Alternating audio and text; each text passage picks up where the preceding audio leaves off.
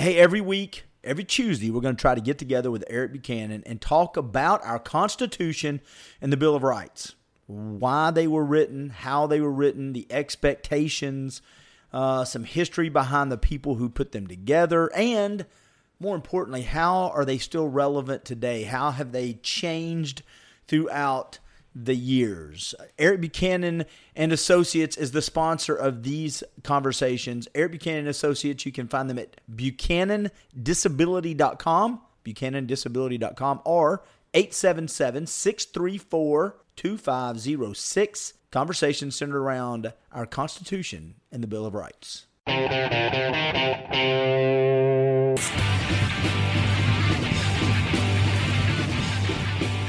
Uh, it is of, by, and for the people. These are conversations centered around the American experiment and headlines. We bring up some headlines and lay it down against those foundational principles of our country and kind of hash some stuff out. I'm your host. I'll be the only one with the American flag, by the way, as a background, because apparently I'm more patriotic. And that's just how it works. Um, let's do this. Let's bring up Eric Buchanan. And I'm going to ask all three of these folks to do a short bio, who they are, and then I'm going to throw meat into the arena. Here we go. Eric Buchanan. Three, two, one. What's up, buddy? Hey, Clint. How are you? Good to see you. This is going to be fun. It will be. I'm looking forward to this. She's already, before she's come on, given us two other topics for two other podcasts down the road. She's gonna have to come on for extra podcasts. This is yeah. gonna be this will be a fun special event for yeah. our podcast. I will be very quick. I'm Eric Buchanan. I'm a disability insurance attorney. I sue insurance companies to help people get their benefits. There's uh, me and five other attorneys in my office, and we do that all over the United States. If you have a disability insurance policy and are denied by the insurance company, give us a call. We do it all over the U.S. We work with other attorneys. My background: I went to the Virginia Military Institute. I flew P-3s in the Navy during the end of the Cold War, chasing Soviet submarines around the uh, Arctic Circle and North Atlantic to make sure they didn't blow up the world. And then I went to law school, especially focused on constitutional law. I was a history major as an undergrad. I love the Constitution, U.S. history, and I consider myself to be, I guess I would call it a patriotic libertarian. All right. So we're going to move quick. Matthew Durham, you're on deck. Here we come. Three, two, one. What's up, Matthew? Gentlemen, how you doing? I'm good. How are you doing, buddy? I'm not bad. Not bad. I just want to I want to make sure you're comfortable with the conversation. We are not going to call you the names that we called you off the air. Those that's off the table for this conversation. so disappointed. No identity politics. What's going on? Tell everybody who you are, buddy. Hi. So yeah, I'm Matthew Durham. I'm a PhD student at the University of Tennessee at Chattanooga, and I am uh, studying learning and leadership, and primarily how to bridge ideological divides, be that uh, uh, cultural or religious or political, uh, and others. And I got my master's degree in uh, psychology, focusing on research, also from UTC, my undergraduate in philosophy, also from UTC. And uh, before that, I worked for eight years in cancer research, and never once have I thrown a P3. All right thrown or flown one. It's true. Here's what I'm gonna do. I'm gonna. I was gonna introduce Monica as we're just gonna have an hour conversation on Fauci, but I'm not gonna do that because she could. she totally could look at it, thumbs down. Here we go. Let's just bring up Monica Perez. Three, two, one. What's up, Monica Perez? Hi guys. This is a very fun way to start the day. I'm super psyched. Because where you live, it's it, it is truly morning time. Oh, dude, totally. Like I had to struggle to look decent. so, yeah, just to be clear to our audience, you're in California, right? Yes, California. Oh well, my gosh, it's so crazy. greeting, greetings from free America. Yeah, totally. I uh it's it's worse than it sounds. It's worse than it sounds. It's because the people believe. They are true believers. I well, saw I saw a list of bills being proposed that are about to go through the legislature, include making it illegal for doctors to give advice that was against the medical consensus. Holy oh cow! That was like one of ten. Science is science yeah. is democracy. Yeah, yeah. we vote. Yeah, yeah. We, could, we, could, talk about California for the whole hour too. Oh my gosh! No, no, no! I'm renting. I'm just renting here. I could. T- I, I was going to throw it out there. There is the possibility that, that Monica and her family does find a free state to move to in the next year or so. Yeah, I did uh, tell my husband that. Right, we have some options. We have some options. Yes, we do. Tell everybody real quick uh, who you are, a little bit about your podcast, and I think what we might do is after that introduction, let you tell your story on, or if you want to include it, why you moved out of radio and where you were before podcast. Right. Okay.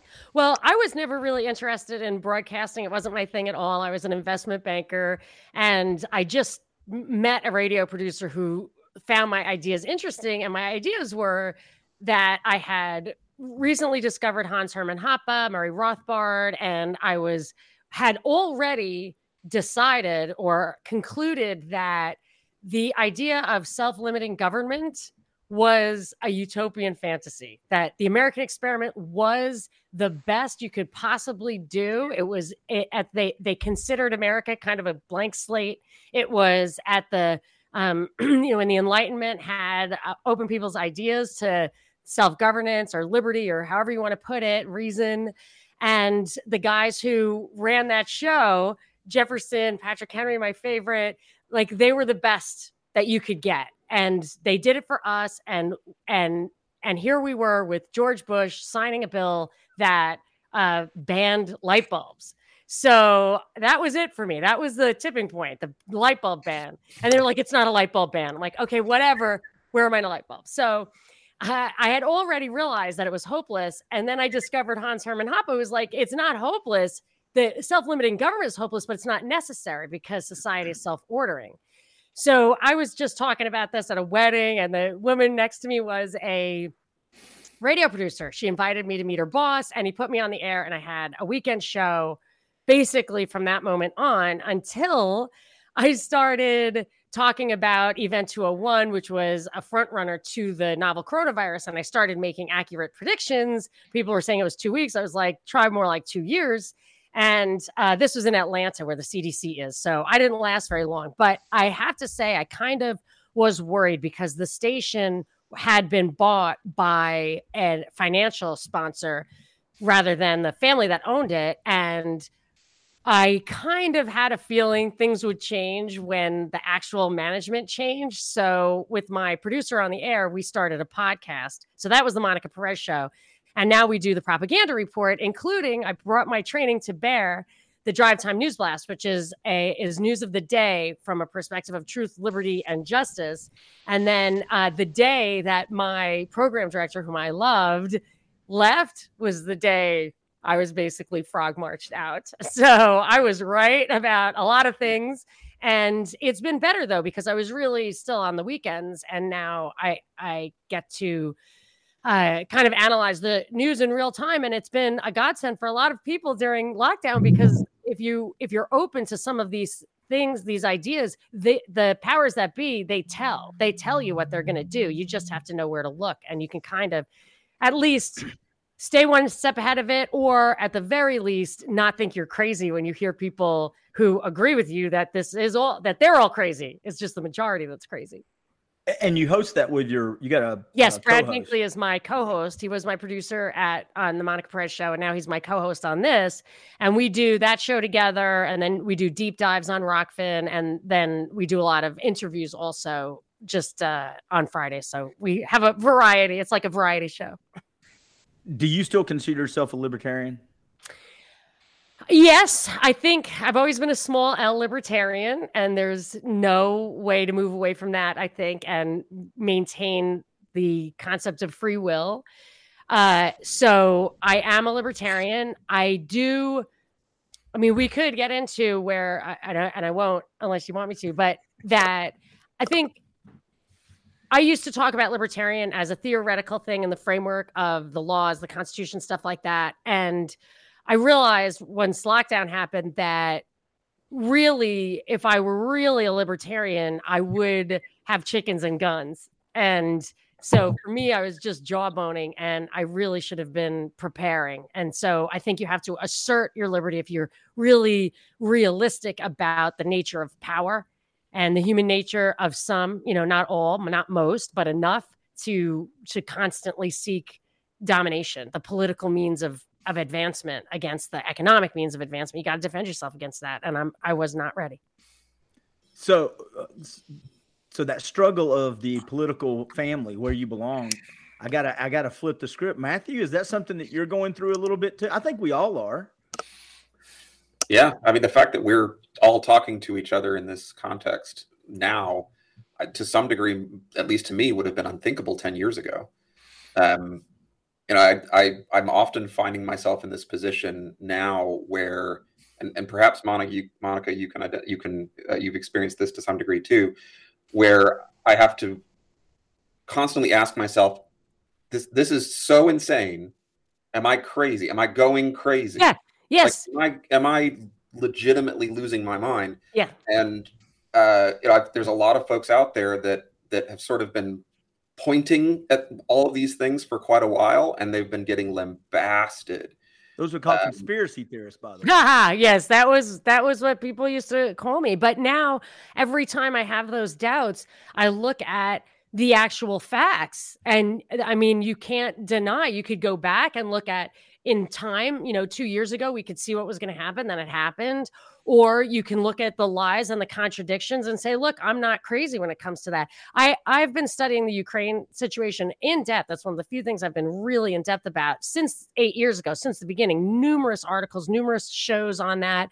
I really felt like i i understood it and uh, but so many people will just bombard you it's complicated it's too complicated to get your mind around and then i read this enormous essay by uh, archbishop vigano over the weekend, or is it vigano I believe, but over the weekend. And I mean, it was so, so long. And I'm telling you, the my opinion of it all aligned perfectly with his. Now, maybe that's a narrative that's been put out there for me to absorb, but you can find my my narrative makes sense and has evidence. And so I feel like the plausibility, the credibility, all the things that go into assessing um, a, a story are on my side. The only thing that isn't, and it's the only thing that we're told to care about, is the um, the authority. The that I, I went to a, a high school like pitch, so they wanted my. I was looking at high school to send my kid to, and one of them said.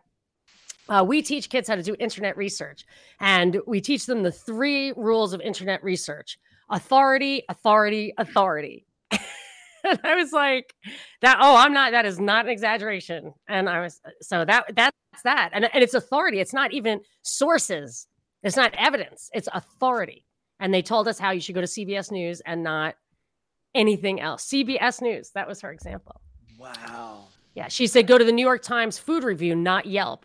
I was like, really? 5,000 people telling you in great detail what they liked or didn't like uh, versus one guy who might be getting an extra bottle of Dom for his efforts. And if he does anything different, could get fired. Of course. Yeah. Yeah. One guy. I mean, it's just not non-democratic, as they would. They like to say they're dem, dem, you know, everything's democratic. You know, it's like it's not democratic.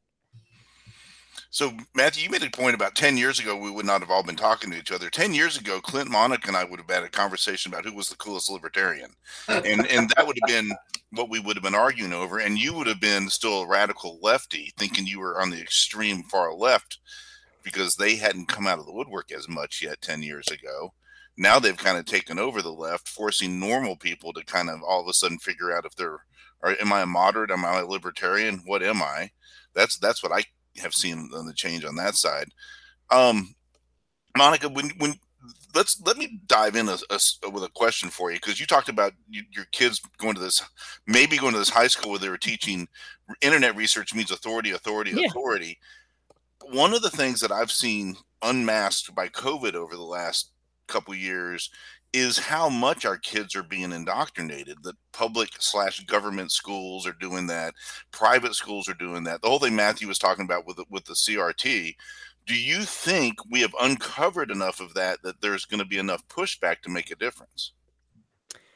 well, that's really the ultimate question of our time, of the here and now. Is you know, has the self has that I say this is that the remnant has become self aware so people now know that they didn't really believe all that, um, but they used to think they didn't. So there was all these things like we don't believe, we have no faith in Congress. There's no faith in media. There are all these polls over the past 10 years probably where the faith in those things were like at 10%.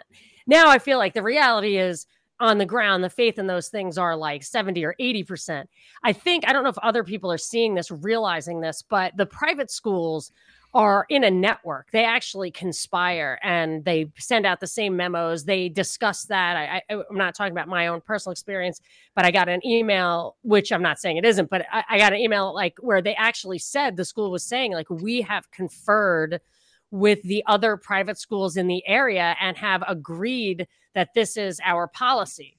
So so those are all lost and those are the pipeline to power. And then the the state schools are the pipeline to uh, you know, slavery basically. And I really feel like that whole Operation Varsity Blues was about taking private money out of those private schools that are below like the Ivy League and above the state schools for middle America to actually have some choices.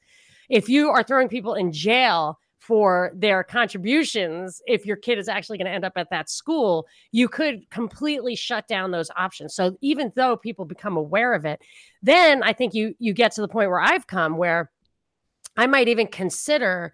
Uh, I, I actually said to my son, so my daughter, eh, like she, she's not contrary minded, or she she won't. She likes to, she likes to fit in. I guess I don't know. I don't. I don't want to uh, label her, but I don't. She's not open to this. But I said to my son, who's a great student, I said, if you would rather have your college money, I'm not a fan of you going to college. Take the money and either buy a farm or learn how to build houses like just just do something else with the money and he's seriously considering that I, I don't think he's going to go for that. I think he'd go to school first and become an architect if that's what he was going to do. But I see the trend of people thinking that. And then you've got the agorism, which is where I want to go after anarcho capitalism. I, I just think capital has been so bastardized that that's not even the, I can't even call myself an anarcho capitalist anymore, but an agorist, which would be more leaning towards off the grid. But I feel like that's a big trap. I feel like it's the, it's the, it's the, tune in, tune out, or whatever, uh, turn on, tune out of the 60s. It's like they want to neutralize the freest thinkers politically by uh, you know it's like they were there were draft dodgers in the 60s who had to go to canada. They were out. They were out of the political system. We have vax dodgers now who are out. They're out of uh, they have no credibility whatsoever. They're delusional. They're um they're pro russia you know it's just they're all put in this basket. And i feel like if we have to be very careful that if you are a, awakened to all of this because of the the way your kids are um, what they're learning in school they're being indoctrinated and you go too far in the other direction i think the catholics call it the benedictine or the benedict option. Uh, as if you don't keep one foot on the ground in, in town hall or make sure that you have uh, the right to collect rain on your property or to defend it with uh, you know waco level arms you're you're really you're not going to win that battle and you're actually i think forfeiting. Well i was so, just going to say you said a, a, bunch of stuff and one thing that gets me about people when we say this thing uh, everything the government does and and imposes on us at the end of our non-compliance is violence or force. So if we decide that we just don't want to pay this or we don't like this thing even if we're very peaceful about it the government can come in and Ben Shapiro talks about this on his podcast all the time. At the end of a government law or restriction or rule is the the hint hint nod nod wink wink of you can do this or else. There we can imprison you, we can fine you out of your business. There is violence on the other end of this if we need to. Going back to the school thing, I've said this on this podcast I don't know for a year. I'm a big believer that eventually the state will get more involved very out in the public i mean out in the open uh, with private schools. They're going to have to because as more and more parents in the middle class take to try to find those other alternatives the government is not going to let a huge segment of people go uncontrolled and not have some they're going to they're going to change the standards they're going to change something and they are going to get very active Yes, I actually was very alarmed a couple of years ago when I saw that there was a public school option for K to 12 that you could do it at home. It was a homeschool option for public school.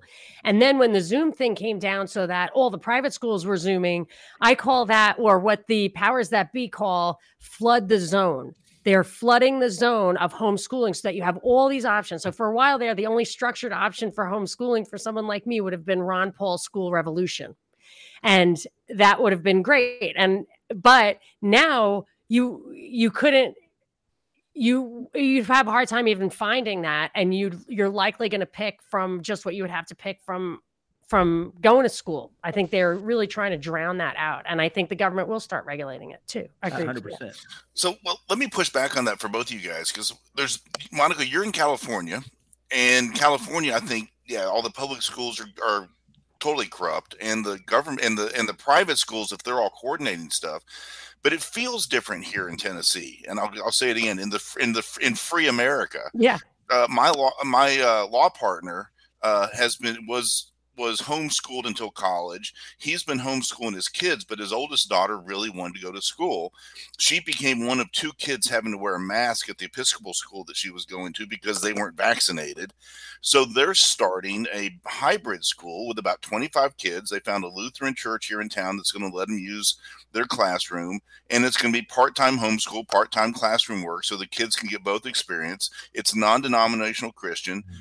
And and those opportunities are still out there. So going back what you said about giving up and going off the grid, or just giving up and saying it's hopeless, I'm my pushback is if you stay engaged, if you keep working to find solutions, there are ways around having your kids be indoctrinated in government schools and and the other pushback I'll give is what I see in the state of Tennessee, at least at the local level, we still have a government that is responsive when people who have concerns over liberty and freedom. I go to the Tennessee state legislature fairly often. I was past president of the trial lawyers, and they're they're very responsive.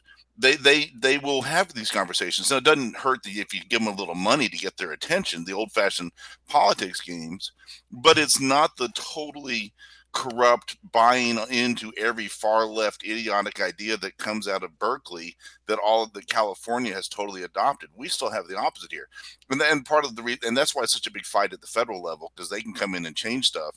But if you're in Oklahoma or Texas or Florida or Tennessee or any of those red states, it still feels to some extent like free America, and you can make change. Well, I have to say, it's so weird because the private schools, I have three kids. One goes to public school, two go to different private schools. And during lockdown, the public school was way better. They they were way more lenient about the masks when the governor said that there was going to be a vaccine mandate, the principal immediately sent out an email because the parents just started keeping their kids home that if you filled out the forms correctly for an exemption, no exemption would be denied. So the public schools were very responsive. I think probably because they had a legacy. And I know this sounds uh, like uh, it's something a libertarian can't has a hard time acknowledging, but in this day and age, I'm starting to see it's true that they had a legacy here of being responsive to the parents, like you're saying, but they were responsive. And this was from the days where there were crunchy granolas who cared about my body, my choice, and they pr- correctly put all of that stuff in the same basket, whether sadly abortion, but also pot and vaccines. Like you were supposed to have your own choices. Um, schools couldn't kick you out without a good reason, whereas in the private schools, they could. So we've had a much harder time with the private schools actually than the public schools. And then now that brings out something that I'm really worried about, which is that the there i think this is an absolute global phenomenon. We're seeing it come down in every direction from russia but also in the school thing what i call backdoor fascism where you have the because the public because the government run stuff has these established laws rules and whatever that it will take some time to to change the private schools can just collude and um, maybe they go to their overlords. Maybe they get money from the overlords. I don't know, but they seem to all collude. And then they'll make these rules that will then inform the direction of the laws. And I see like like the an analogy might be the parallel situation might be Russia, where private companies are f- removing themselves from Russia and they're demanding that anyone who doesn't be canceled. Hmm. Well, I, the other parallel would be the ESG score thing, and when yes, and, definitely. And what's, and what's, going on right now, for example, at Disney. Disney finally got a moderately conservative back in charge, and the first thing that happens is their employees start insisting they have to take far left positions on on what's going on in Florida, and now they're donating five million dollars to the, those causes, and they're and they're fully supporting those causes, and yet the, the the protesters, the employees, still walked out anyway, and it's going on for a lot of corporations. I wouldn't even call it backdoor fascism. fascism, by definition, is when the when the big business goes along with what the government tells them to do and about the only only way it's still backdoor at this point is maybe not all government is on the mm-hmm. side of the far left but a lot of the places it is and that's what the corporations are doing. They're, they're see in- i don't I, I think it's the opposite. I think the esg and the world economic forum are through powerful corporations informing the government those those elected officials what to do. And as a matter of fact event 201 which is where they plotted a novel coronavirus this was in october 2019 they talked openly about using soft power taking oligarchs or corporate leaders, rich guys, and ha- in different countries and having them give phone calls to make phone calls to elected officials who were not um, toeing the line and pressuring them. They call it, literally called it soft power. They use that word, and that's what they're. So it looks. That's why I call it the backdoor fascism or reverse fascism because I really feel like, and I'm hardcore libertarian. I blame the government for everything, but I don't know what it is that drives obviously they got so big because they used the regulatory state to keep competition at bay so the globalists did become what they were by corrupting government in the first place but i feel like they're calling the shots now. Real quick i want to let matthew jump in on this because we were talking about education and matthew you get the byproduct of these high schools right? I mean you're in the college level and what concerns you? Let's get your feedback on what you heard that that exchange between monica and eric about the about the education stuff. And if you want to jump in on ESG, feel free to as well. um, I mean, I I would probably take the the happy medium between the two of you. I think it's a mutually reinforcing uh, process right now that the administrative state effectively has become very very left wing. Uh, and corporations have made a deal, uh, a, a, marriage made in hell with uh, with the woke, in order to take on the moral quality that being woke presumably gives you. Uh, and the woke benefited because they got money from the corporations to spread their their their, their ideology. Um, so it, it yeah, it's and both groups hate each other. Uh, unfortunately, or perhaps fortunately. So. Yeah. Uh, so that's why it's a marriage made in hell. Um, and then you can extend that, I think, into the administrative estate pretty well, as also in the sense that uh, these are largely people who just want to be effective at what they're what they want to maintain their control. I see this all the time in uh, uh, at the university where you have people with their little fiefdoms, and they want to hold on to their little area.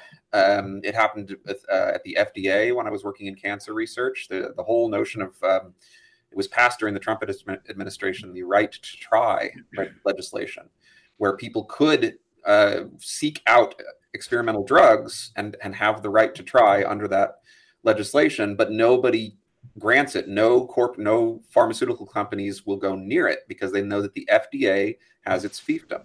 The FDA, if you if you start giving out some of your experimental medications, the FDA will come down you on you harder than a ton of bricks. Uh, with every and they'll they'll bring in their I've seen this personally. They'll bring in their auditors and they'll ding you on everything. Um, as, as a means of getting back at you for making use of, of, of the right to try legislation. Donald Trump himself did not use right to try when he got access to some of the experimental med- medications that he got when he had COVID 19. He went instead through the FDA's expanded access program, which is what they want you to do. So they have they all have their little fiefdoms. They all want to stay you know in in doing what they're doing. Um, and then of course you have the the unholy marriage between the the woke and uh, corporations. Um, as far as the education system is concerned, that's a whole nother conversation. But I, I, I have Monica for your benefit. I've removed my son, uh, my wife and I, from uh, the public school system. Uh, we're homeschooling him now, um, primarily because I'm concerned about indoctrination from any side. I don't care whose side it is. Um, and uh, that is that's been going wonderfully. It's been going very well.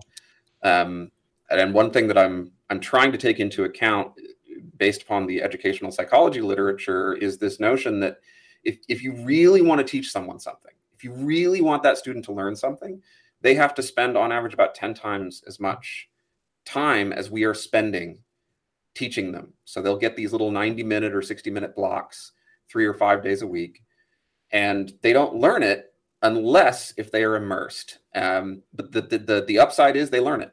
The downside is you have to spend a huge amount of time on that one thing, and it comes at the cost of this broad-based education that we love uh, in in the West. So um, that's, that's, that's where I am. That really validates something that I observed, and I'm not. I, I, I maybe I should be because I'm mostly a mom.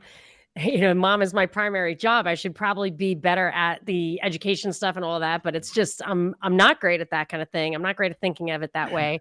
But I did have my instincts right because when when I I was a really good student, always kind of straight A top my class, even though I did drop out of high school. But that was uh that was a that is a story for another day. Yeah. uh, but I was a really great student, and I walked away from that. I went to school till I was almost thirty, uh, knowing almost nothing. I was like, I really don't know anything. I and if I send my kids to school and they walk away from school when they're 13 or whatever 18 if they know anything I'll be happy. So if they know a different language, if they know how to play the piano, I don't care what it is. If they know anything, I'll be happy. And uh, so I I agree with you. Completely validate my instincts on that. At for elementary school, I did find a school that was run by home former homeschoolers, and I had just Googled Trivium and Catholic, and that's all I wanted. And they really did get what the you know the grammar element was rote memorization. Then they got their logic and now they're in these private schools which are absolutely uh, very high end private schools in the in the like senator us senator mold that i kind of got tipped off to that from john taylor gatto and the politics are just awful but they are teaching them like shakespeare and real primary sources. They know how to write. My son had to do a speech recently, or he's working on it, where the speech had to be 25 sentences or more. And every single sentence had to have a rhetorical device, and all 25 rhetorical devices had to be used at least once in the speech. And you had to not notice it. It had to be, and it, and he chose this poor guy. I'm so worried about him. He chose uh, the truth you don't want to know about Ukraine. And the teacher warned him, like, "Who, who are, what is your audience going to be?" And they mm-hmm. finally agreed it had to be invitation only because I was going to say, are you going to start interviewing other schools? Yeah, no, but he he opts into this school. He opts yeah. into this school because well, and he's the only unvaccinated person at the school, as far as I know. But he, oh, I shouldn't even reveal that because it's you get not. ostracized. You're just kidding. We well, he, I don't even know what to say because he might get ostracized but um, you know it's a secret they they don't reveal to their credit but he he can separate out the propaganda from the techniques they're teaching him and the primary source and the kids are smart so they argue against it you know against uh you have to be sophisticated in your propaganda when your audience is intelligent and yeah. i always call that haute haute propaganda but he's he is learning that stuff and I did choose to send those schools because of that higher level stuff. And homeschooling is where you can actually get that done.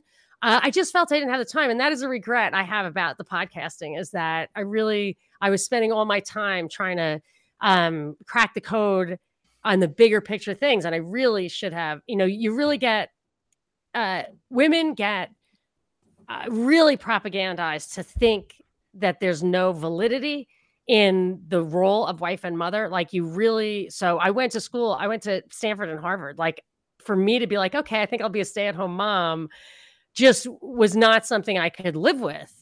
And then maybe it was god's will i got my first son had down syndrome and he was very high functioning but very unruly and i really couldn't work outside the home um, and that was a good thing but uh, because of that because of that uh, you know just mindset i i could have put all of my mind into doing what you're doing with your wife and and then i could have shared it with you guys right now you know but they they took me and made me redundant. They put me in a world of lawyers and bankers and there are plenty of lawyers and bankers. But did, there are, there are a lot of you... great you know stay at home homeschooling moms. There are a lot of great homeschooling moms yeah. but there'll but, never be enough but Matthew, you brought that up a couple episodes ago. We when we were talking a little bit about you know, and, and that's a different podcast. But we've been down this road a little bit on propaganda. People who think they're they're they're, they can educate themselves out of being prone and being affected by propaganda are the, usually the ones that are affected by the propaganda. I'm affected by propaganda.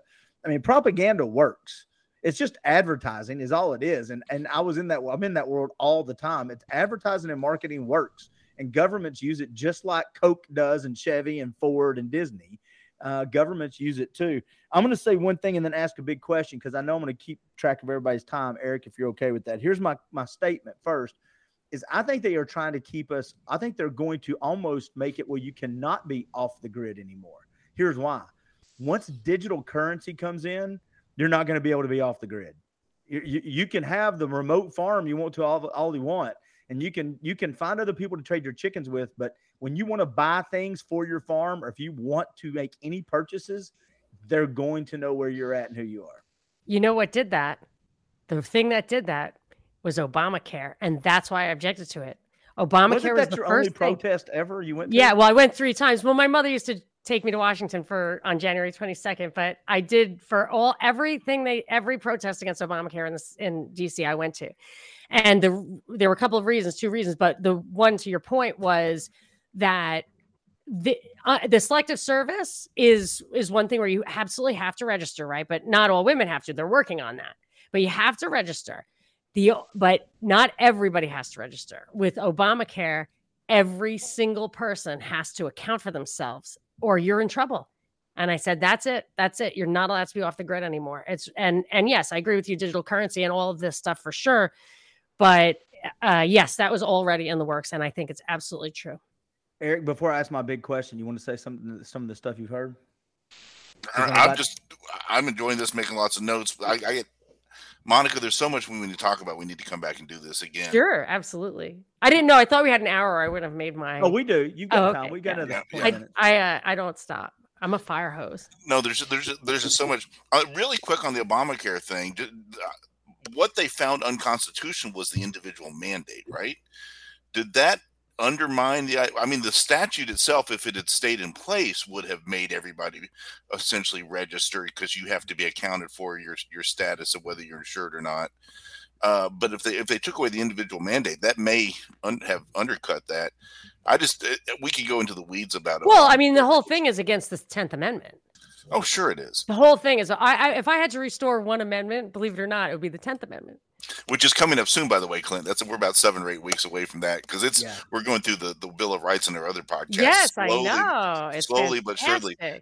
The, I, let's go. Let me really quick on Obamacare because you you raised my you raised my interest. One of the things that I think is fascinating is that the Supreme Court threw out the individual mandate, but it upheld the overall scheme of the statute. But it up up upheld the overall scheme of the statute on the grounds that those rules could be imposed under the uh, the taxing provision of but Article that, One, Section Eight. Except then that bill did not right, arise in the right. House; it arose in the Senate, which right. by definition makes it unconstitutional. I've never heard anybody explain that before. Right, it takes totally people like wrong. you and me to cover that. Yes, and uh, that's when people started saying they've got something on John Roberts, and I was like, "Yeah, yeah, you're a conspiracy theorist." And then the, his name was on the Jeffrey Epstein manifest on one of his flights. But the the whole thing about Obamacare was absolutely a conspiracy with the Republicans, and I have a hashtag. It will take a Republican. Ted Cruz had that when he was doing that filibuster. He was right. He would have stopped it if the if the Republicans had gone along with him there. It would have just stopped. Remember? Can't mm-hmm. remember. It was a procedural issue but yeah, he got it. Yeah, and, and the problem is there's too many squishy Republicans who would say, "I'll let him go ahead and pass it so the world can see how bad the bill is." Well, that's the, just a lie. I, I, think there's some of them that believe that that they. But you know, don't when I look at even the Brit, this is another weird thing. Like the British Parliament or the way the Russian Sergei Lavrov, the foreign minister of Russia, when you hear other countries talk, they actually sometimes have to sound smart why do our guys just get to sound so dumb and nothing makes sense? There's no logic to it. Nobody has to ever explain any logic. That I attribute to a hundred years of intentional dumbing down of America, starting with Dewey. Charlotte Iserbyt talks about it. She was in the Department of Education under Reagan, and she was like, something's not right here. And John Taylor Gatto, of course, the master of that topic. Well, let me. I'm one of the other things I do is I'm the Tennessee chair of the Braver Angels organization. I don't know if you've heard about them, but it's an organization focused on patriotic empathy. It's sort of what mm-hmm. Matthew does with with his organ with his studies about trying to get people that are red and blue to speak to each other. It's getting ordinary citizens to have patriotic empathy for each other, not have automatically assume that the other side is bad so it's it's one of those ways I've tried to keep my foot in the system. And for every leadership position, they have a red person and a blue person. We've been kind of fighting over the idea of well, if you're a mm-hmm. libertarian, I guess we've been assigned the red position within Braver Angels. But the the short I'm going to give away an inside baseball secret of this. We have had purposeful conversations where we get red people and blue people together and ask each other the really tough questions. Why does your side believe this? We do you really believe blank? And the one thing I'm going to I'm going to say that I think is really difficult is I can't tell you how many people that vote Democrat when you ask them a specific policy question or a specific question about the Constitution, what's the limit on government? Should the government be able to solve all problems? Any of those kind of questions. What's going on right now with the gas prices? The almost universal answer is, well, I don't know. I just vote for the right person because I trust them to do the right thing. Right. And that is like a huge thing within that demographic. And I answer that with, well, what you don't realize is that Republicans like Hillary Clinton pose as Democrats. So I and hey, hey, hey, what the hell? I'm just messing with you, Clint. But the but the reality is they call her Killary, right? So Democrats don't really think that the that the warfare state and her policies as Secretary of State are consistent with democratic ideals, but because she chose to put a D next to her name, they trust her. And what's to stop a, a Republican from infiltrating the Democrat Party? And, and then that will make their heads explode usually. But I, I'm, I'm sure you're not there to make their heads explode, which is good. Well, so the, the two things that I'll bring up and this kind of run into each other. One is um, Eric, you and Matthew, and y'all include me on a text message on a very specific topic about minimum wage, but the overall consensus was people know better.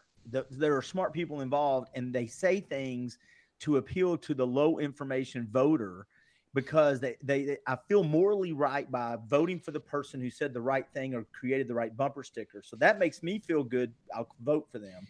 They know the smart people know they can get that ha- they can make that happen, but they're also knowing that by putting that in place, they get they get further down this road of those intended consequences. They know what's going to come. Definitely. Yeah. And so this goes back. I say that to, to kind of go back to what Eric said. And here's the meat in the arena. How, uh, what do we expect from our government? Eric, you alluded to it a minute ago, but I think when we get in these conversations, I think there's a lot of Americans now that just say, yes, free college. College isn't free. Somebody's paying for it. It's what do we want from our government? Is that not where all this goes back to, Eric or Monica or Matthew? Let, let me let me let me restate what you said and make and throw this as red meat to Monica. The people who proposed raising the minimum wage, the people who actually are at the policy level, they understand that will contribute to inflation. They understand that that will be a bar to young people getting those low end jobs like teenagers especially minorities, from being able to get entry level jobs when you raise the minimum wage to only be the level that can pay adults. They understand that that will do all kinds of other damage to the economy, but they're for it anyway and they run on it anyway because the low information voters who just vote for the person who says the right things and the nice things is going to get them more money in their paycheck. And but they're doing the harm anyway and it's mm-hmm. intentional. I would go a little one step further than that and say that they're getting buy-in for those policies by those from those people because they promised them something that doesn't even make sense on the surface. But they really, really want it. And they want two things. They want the inflation. They really want the inflation because that is what creates that wealth gap and really um, impoverishes the wage earner. Because, like, the perfect example is when you go to a gas station and the price of gas goes from $2 to $5 to $10 a gallon, the guy who works behind the counter has been making $10 a gallon the whole time. So all of a sudden, what he can buy is a fifth. And that makes the guy who owns the gas way, way richer than the wage earner who will never be able to save anything. And then he will always be dependent. He will always be a handout voter. And then you also have what I think is another thing is they want to eliminate all those lower paying jobs and replace them with iPads or that kind of thing. So then you've got, uh, and they want to blame the worker for that. The way I think some corrupt unions got such ridiculous, like the old stevedores or whatever, such ridiculous contracts that it was sure to eliminate. And I think that was because they knew there were going to be containers coming. They wanted to blame it on the worker, and and they did get the minimum wage they wanted. by putting the inflation first. So see, they put the inflation first during lockdown because they gave up on getting a $15 minimum wage. And there is you can't hire anybody legal in this country, well, in this state, in this state for less than $15. And I think that that's what they want. It's a it's mostly to impoverish people, but they get you to vote for it with their lies, kind of like the withholding tax and the beginning of the income tax. It's just 1%. It's just on millionaires, you know, they just, but it's really for this much bigger plan that has nothing to do with the issue that they're presenting. I, I, I think they appeal to our morality to make us feel good, you know. Oh, we need. But Matthew, what, I, I saw the exchange between between you and Eric. What? Give me your take on this minimum wage thing and and what they've what Eric and Monica just said. I, I think uh, Monica and Eric, you you spoke to a lot of the concerns that I also have about it. You know, I, there was a time when I probably was more uh, uh, amenable to that to the idea of a minimum wage until I actually began to start looking into what the knock-on effects and consequences were the moment that you do it. Um, uh, Thomas Sowell certainly was was very persuasive in the arguments that he made in that arena for me, at least. Um, you know that I, I, I see a similar pattern that you're that you're describing, Monica. Um, you know, when when the gas prices started going up, the stages of the propaganda was, uh, you know, inflation's not happening. Then the next step was, yes, it's happening, um, but it's not going to be that big of a deal. And now we are in the it's a good thing phase. Um, yes, it's happening and it's good. Uh, and we, because we can use it to catalyze a revolution in our energy uh, process, our energy use. And so I'm seeing a lot of my friends on the left who are sort of arguing, well, you just need to buy a, a less fuel or more fuel efficient, right? Um, ignoring for the moment, of course, the fact that the more fuel efficient your car, the more expensive it is on average, which means who's going to get hit by inflation the worst? Again, the most poor people. Um, and when you explain that to folks, they're like, oh, yeah, that makes sense. And then the talking points still don't change. Uh, it's you know everyone's still being encouraged to go buy a Tesla, despite Elon Musk being you know little, literally the devil for the left within what six months of today. Like it, it, wasn't that long ago. Um, yeah, so uh, there's it, it's really really hard to get people to to think through things like this unless, like Eric, you were talking about, you really do sit down and take that sort of active listening Socratic approach of, all right, let me understand kind of how you work through these ideas uh, within the context of your your position. And very, very quickly, I find most people break down and realize, well, I just don't know what I'm really advocating for or why. What about that? Reminds me of what I think Tho Bishop is doing and the Mises Institute and some of the people who are saying, like, let's take these things issue by issue and go to the legislators. I, I think they're usually Republican in that case, but you know, they're not libertarian enough for us. But if you go to them and just hit the issue, you can actually build a coalition across parties and and maybe that's the way to do it maybe it is the the you know gig gig politics, just getting it down to that granular level. Hey, Monica, let me let me take that what you what you just said to the gig politics and run with that for a quick second because I'm putting that in my glossary. I, I, I, think that's I think that's important because it fits into what Matthew and Clint and I have had a running conversation about Martin Gurri's book, The Revolt of the Public. And if you haven't read that yet, I we highly recommend it. Okay. Um, and the, the premise is he's a, former CIA analyst, and he goes back and analyzes how much information was available on the internet in the year 2000. It doubled each year after that. The uh, the equivalent of the entire knowledge of mankind in written the written word around the year 2000 uh, was when the internet had that much information, and we've doubled it every year since. For 22 years now, it's been at least doubling. So the the part of the premise of the book is the genie is out of the bottle. The public is no longer relying on certain institutions for the for the flow of information. Like cbs so, you don't have yeah. to go just to cbs right. So it's the opposite of the authority the authority the authority approach. It's the world is now aware that you can do some research and find out on your own that you've been lied to that, that there's this other information out there.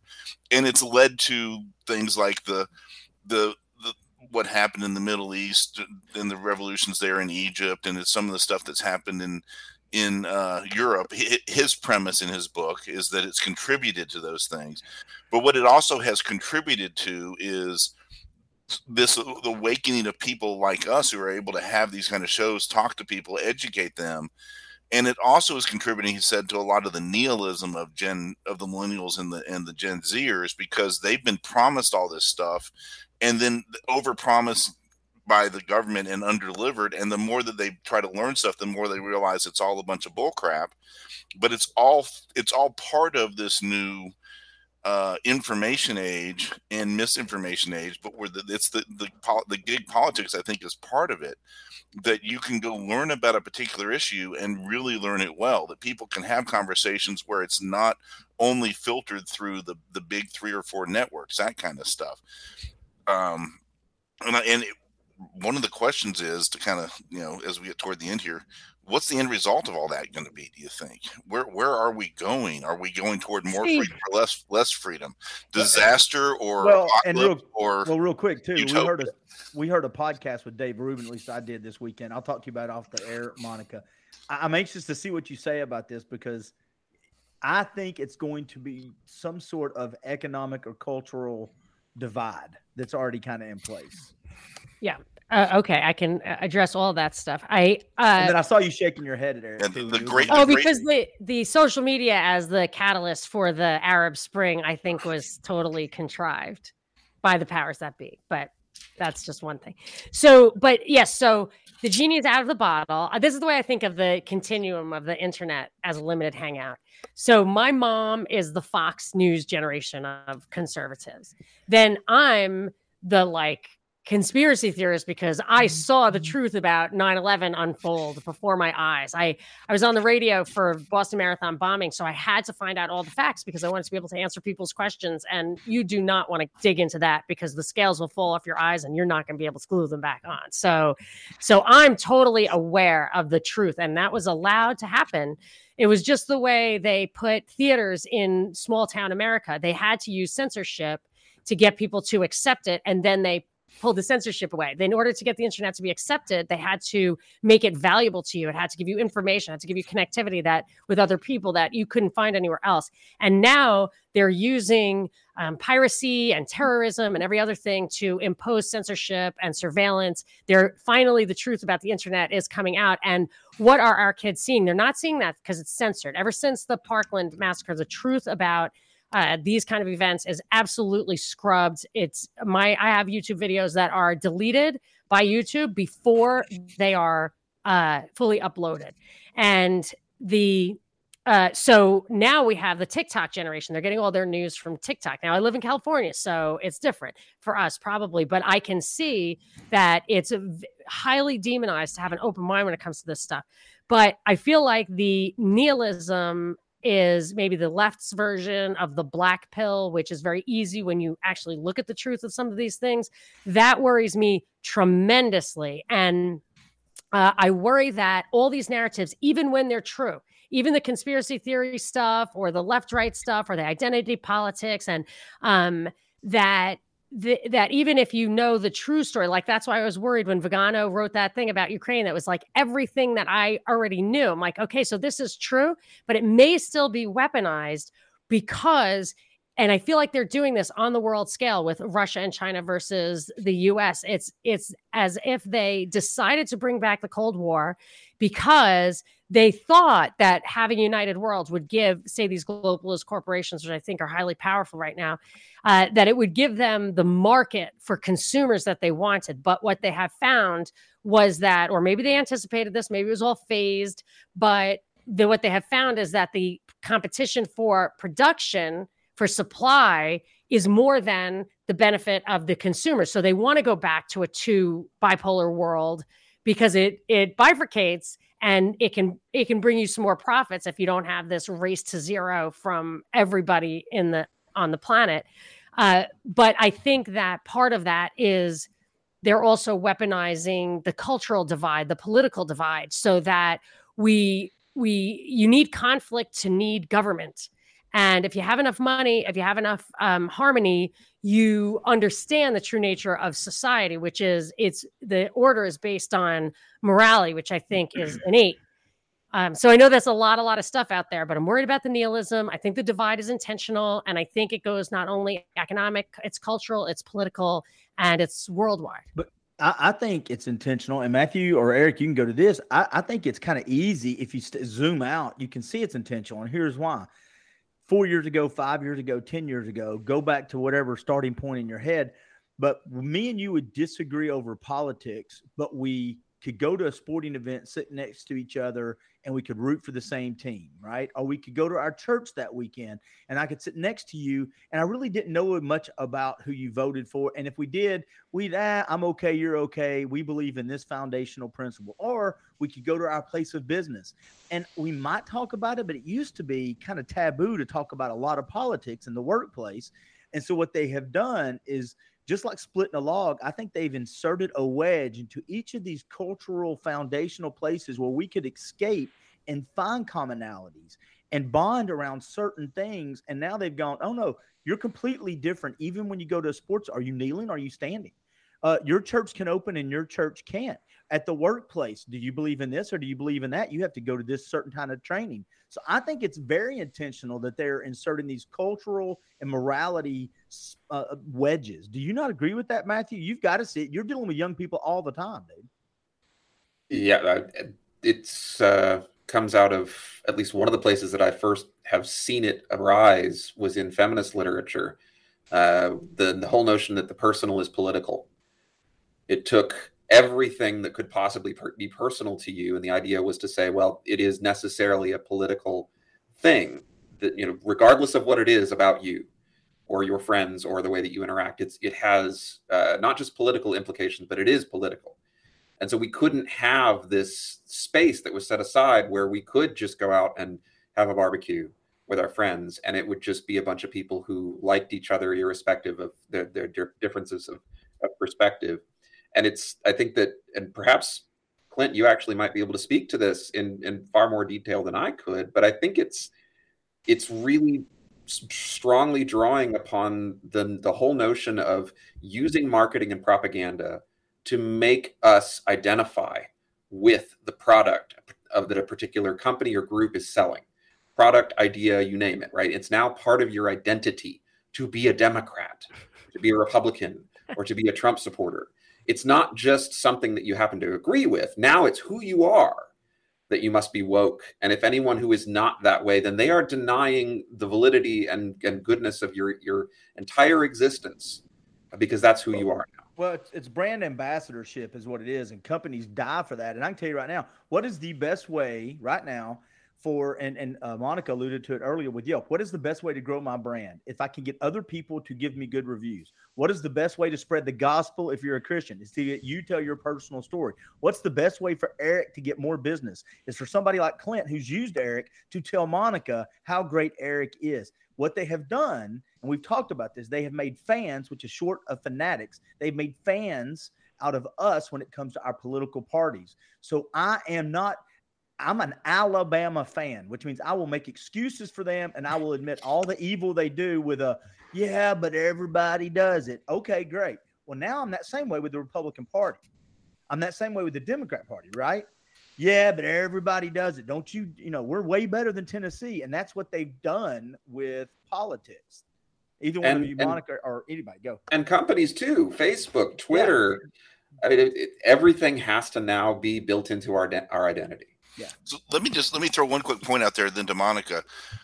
In in 1944 or 45, when we were about to drop an atomic bomb on Japan, there was a real worry amongst the physicists that once you started that chain reaction, it was never going to end, and that dropping the atomic bomb was going to be the end of the world. It was just going to continue. Uh, atoms were going to keep splitting, and everything was going to be gone. And I think that's somewhat what's happening right now with this cultural wars and the other divides that are being created. The Democrat Party is relying on identity politics to maintain their majority because that's what they chose to do about 15 years ago. And so they are all into the idea that we need to push these identity politic issues, the critical race theory, the whites, the, the, the white fragility stuff, the the anti-racism stuff. They're all into the George Floyd protest because that's how they were going to maintain uh, their their dominance in politics. But the result of that was they got the atoms to start splitting, and we ended up with a summer of, of horror in 2020, and we still have those problems go to every one of these things the teaching of this stuff in schools the, the way that uh, the media now is, has their customer base is how they make money so they have to write to their customers not for their advertisers. That is expanding and, and contributing to the problems. So we have the problem of some of it's intentional some of it's just the way the world works now but it's all adding up to to explode out of control I think it's intentional. And I think to the extent there is an out of control element to it, that's intentional also. I think that they're very sophisticated. I think I could say it went uh, all identity 15 years ago when Obama said, I'm not going for the white working class anymore. Or you could say it was 40 years ago with uh, um, the I, I, read a book by Guido Preparata, The Ideology of Tyranny, and it talks about Michel Foucault and bringing in these kind of underlying philosophies back then. But I have also a book from uh, it's a from the seven like 60s or 70s piece from the wonderful people who brought you Vietnam and Korea, which was about how the UN was ushering in the UN treaty, which is totally unconstitutional, was ushering in an era where uh, race would be used as the litmus test for morality around the world. So like this has been in the works for a really long time, and I also think that they they have a lot more the way they have inside polls for politicians, they have inside psychology that they've been working on for a hundred years, probably also. And I think Russia used to do a lot of that experimentation because we couldn't get away with it, but we take the benefit of that. And I think they know it's a controlled chaos situation. I think they know what they're doing. And I think, as far as what Clint was saying about this ideology, about the or about uh, ideological fanatics, I, I think that it's not you didn't say it was ideological, but a lot of people think of it as ideological, left or right. I now think it's it's it just purely image. It's purely left right image, and there's a basket of deplorables on one side or whatever on the other, and the the powers that be put into those baskets whatever they want. So one basket should not be communists and vax advocates. That shouldn't be the same because the vax thing is a big pharma move. So why are the kids who are, um, you know, getting communism and that kind of AOC kind of stuff off of TikTok also the ones out here anyway who are they literally think people who aren't vaccinated are murderers. And then you have, you know, why is the MAGA hat thing also the anti-vax thing? I feel like this has been this fanaticism is modular when it comes to ideas. They can just plug them in and and they've already got somebody ready to go just like they can take a player off your football team and plug in another player and you still love your football team. And now you love that player. I guess one pushback to that, Monica, is the the Democrats have for a long time a reputation of we're going to put out big government policies, but damn the the unintended consequences. And they and they all the another book that we talked about on our, our podcast before is why most things fail. The more complicated the system the, the more the more uh, complicated the solution the more likely you are to affect other things within that system. And the uh, the other saying you know, don't blame on uh, on uh, malice which you can what can be explained by yeah. negligence. Hate that. Yeah i that's I, Hanson's Hanson. Yeah, yeah, I but but to some extent, when you're talking about this many things going on with this many people behind it, yes, a lot of it's intentional, but it, but at some point there's going to be unintended consequences, and that's why I have some hope that that thing that the, the way things are getting bad is it's not all a giant conspiracy. See, I hey, think real quick, Matthew. Wait, hold on a second, Matthew. You and I can completely get off this podcast now. Oh, no. the, the complexity is intentional because with complexity you need controllers, and that justifies the tech that you need to control it. I feel like if you go back and look at like Brzezinski 50 years ago writing America in the Technetronic Era, you might you might start to think that this was this was part of the plan. Now they can't plan everything, but they can't plan every little thing. But they also do a lot of scenario planning. So uh, the Event 201 was a scenario plan. The 2017 SPARS thing was a scenario plan. The 2010 Rockefeller document about technology in the future was scenario planning, had four different scenarios. So I think they know the, the basics that the big trends that they want to foster and they just keep looking at the kind of you know tactical approach I highly recommend going back and looking at those three documents, particularly the 2010 Rockefeller Foundation um, document on technology. I can send you the notes on those because they show like four different scenarios. The 2017 document is amazing. Like it actually, it's on Johns Hopkins website. It actually says when you have a Dem- and, and they had a Democrat president in the scenario, but they said the Democrat president will promote uh, or will be skeptical about a um, a therapeutic that we're going to use against this novel coronavirus. This was in 2017. And because the Democrat president is skeptical, the Republicans will embrace it. And we saw that with hydroxychloroquine. And this was written three years before that happened. Like that, when you look at those three documents, I think you'll start thinking, wow, they really, they can, they, they plan the direction. But this isn't this isn't new, and I know we're running up on our time here, Monica. Thank you very much for being part with us. But this isn't new. I mean, out of every chaos and every problem, there is there's those people that say, "Don't let a good you know chaos or a good yes, emergency crisis, go to yeah. waste." So uh, it only make if we stop there, that makes sense.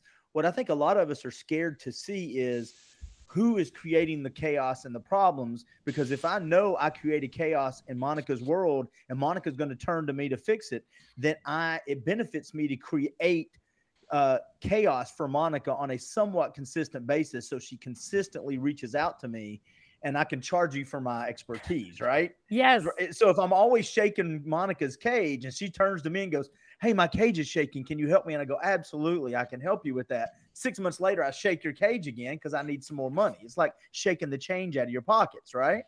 You can shake my cage anytime you want. Clint. Oh, stop it! Hey, I want you to say that. I want you to say that like your mother, though. Say it like your mother. You can shake my cage anytime you want, Clint. There I love that, go. Clint. He's such a cutie. Where's that boy from Tennessee? Such a cutie. That she does. this is a woman who calls Ron Paul her cutie because she's yeah. 93. Hey, hey, don't minimize somebody calling her. Sorry, sorry. No, she's got a crush on you what, for sure. What? Ron Paul's not good looking? I thought that was part of the attraction. I've hey. had dreams about Ron Paul, so don't ask me. But hey, I, I really hate that we didn't. I just want to see this real quick. Thumbs up or thumbs down? Are you a Dr. Fauci fan? I don't want my thumb contaminated with any connection with him at all. Uh, I don't think the lab leak was a leak. See, I'm telling y'all, Monica would be. I would love to get Monica on these podcasts more often. We, we need to have you on more. Monica, if you oh, watch the doc, if you watch the documentary on the Daily Wire yet, where they go through Dr. Fauci's background, I'm I, no, but my brother died of AZT Dr. poisoning, so I'm no fan of Fauci. That's for sure. it, I, I, I think it's a pretty good documentary, documentary, but it's a little short. If you get a chance to watch it, you got to subscribe to the okay. Daily Wire to get it. Yeah, I can do that. But real quick, yeah. Eric, I was talking over Monica. Say what you said about your brother again, because I think people missed that. Oh, he died of AZT poisoning, which oh, is what cow. he died. Yeah, he was di- He was totally asymptomatic. He was quitting IV drugs and he just got an HIV test or an AIDS test just to like have a clean bill of health. He had no symptoms whatsoever. They started giving him AZT. His, you know, AIDS symptoms emerged and which are side effects of the what was a class X drug. He said this drug is killing me. He stopped taking it, but it was too late and his liver failed and they said he died of, you know, AIDS. But he died of AZT poisoning. So I always was a skeptic of Dr. Fauci when I saw him putting people on ventilators and remdesivir I was like, I would definitely do your own research. Monica, I would love to have you back on to answer this oh. question. What do you think got the medical community, the ordinary doctors oh. out there, to buy into that we can't talk about alternative medicines, we can't talk about treatments? I'm lucky I have a personal physician who's a buddy of mine who I will share videos with, and he's totally on board. But he's telling me stories within his community that the hospital administrators and senior people will have these meetings on how to get more people vaccinated. And they start with anybody who doesn't get vaccinated needs to be put in a cattle car and sent off to a camp. Now let's talk about how we communicate better with these idiots. I mean, yeah, that, we can talk about bad. that. Yep. Yeah, that, let's put that on. I'd love, love, to have you back on to talk about that one. We've got that, a few things to talk about, yeah. don't we? Monica, thank you for coming on. Thank you so much for Tell having me. Matthew, Eric, thank you, but I will always see y'all most weeks. Monica, do me a favor. Tell everybody how to find your uh, podcast, please. Okay, well, uh, it's a daily show, but a lot of supplemental material you can find at the Propaganda Report um, platform on your favorite podcasting app. And you can also go to thepropreport.com, which is my website. And you can find me on Twitter at Monica Perez Show. And are you still on Rokfin? I'm on Rokfin, I'm on Patreon, I'm on Locals, but those are all paying things. So if you're new to my show, you get a lot of free content, too much free content, to be honest. Yeah. But anyway, so check it out. Thank you. All right. Are we good, everybody? Eric, Matthew, you want to say anything as we wrap it up? Last thing to say is I actually went on the locals and joined there, Monica. I like that Fantastic. platform. I'm trying to support you and that platform. Thank you so much. Yeah, I love that platform. It's so I, I love the I feel. I love the engagement. Totally. It's it's a community, private community. I love it. Yeah. Matthew, see you, buddy. Everything good on your end? Uh, just trying to avoid the inevitable slide into into uh, narcissism, I suppose, or nihilism. That's nihilism. Worse. Narcissistic nihilism. That's Matthew. I can see it. Yeah. Oh my gosh, I would have to say that's every little teenager on TikTok. All right, and everybody listening on our podcast platforms, remember Clint Powell's the guy that had the cool flag background. I'm the more patriotic of all four of us. Bye, everybody. Y'all have a good day. Bye, guys. Good job, guys.